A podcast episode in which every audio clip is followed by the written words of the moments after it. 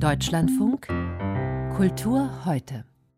Von der Passion kurz nun zur Originalversion, beziehungsweise zu der Version, wie sie Michael Bulgakov in seinem Roman Herr Meister und Margarita niedergeschrieben hat.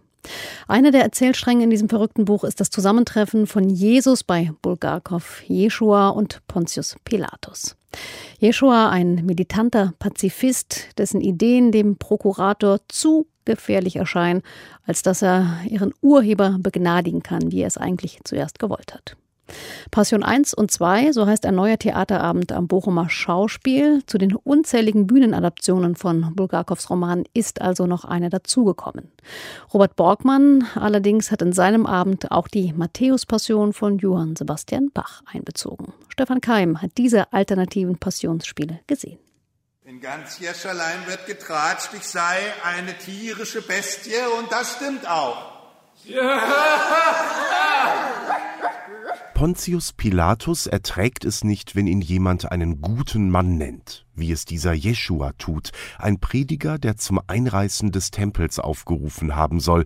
Pilatus muss entscheiden, ob der bärtige Mann im Wallegewand ein Terrorist oder ein harmloser Spinner ist. Wenig ist aufgeschrieben von dem, was du gesagt hast, aber das wenige reicht aus, um dich an den Galgen zu bringen. Nein, nein, nein, Hegemon, es geht einer umher mit einem Stück Ziegenpergament und der schreibt und schreibt unaufhörlich.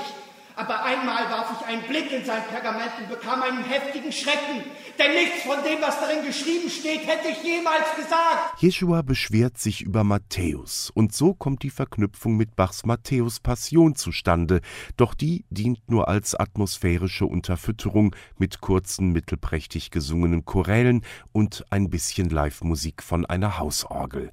Die Aufführung beginnt als Passionskomödie.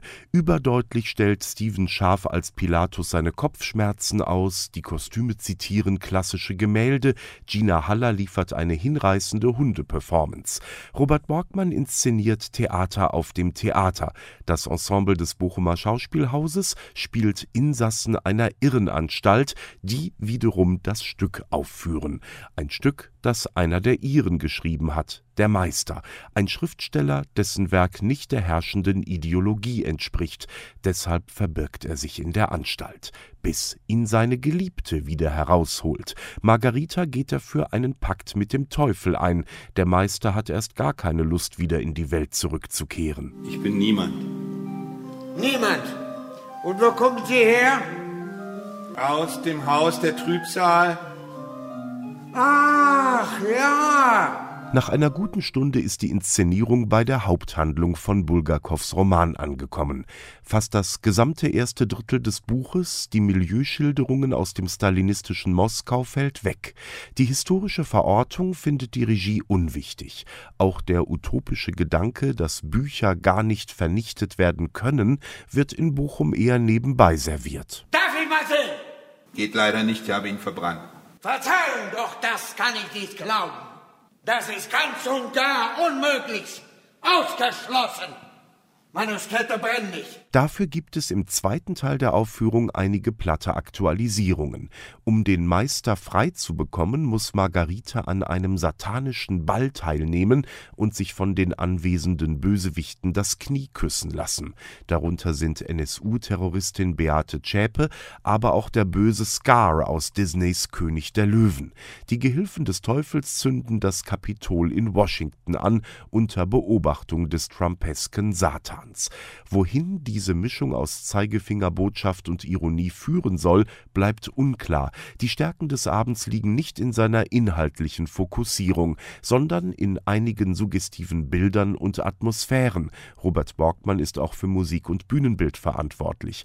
Und in einem Ensemble, das virtuos komödiantisches Chargieren mit Momenten psychologischer Tiefe verbindet. Vor allem Stephen Scharf zeigte eine faszinierend schillernde Bandbreite an Brechungen und sprachlichen Färbungen. Ohne Frage ist Passion 1 und 2 ein lohnender Theaterabend. Es bleibt allerdings eine Frage, die sich gerade nach vielen Premieren stellt. Warum wirken viele Inszenierungen gerade so ratlos, allgemein und irgendwie der Welt enthoben? Ein Reflektieren oder Vordenken, wie die Pandemie die Gesellschaft verändert, wie eine neue Form des Zusammenlebens angesichts der Klimakatastrophe entwickelt werden kann, findet auf der Bühne kaum statt. Das Theater hat gerade eine große Chance, wieder Relevanz zu erlangen.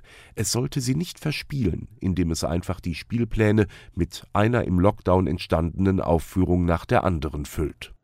Sagt Stefan Keim. Er besuchte Passion 1 und 2 am Schauspielhaus Bochum.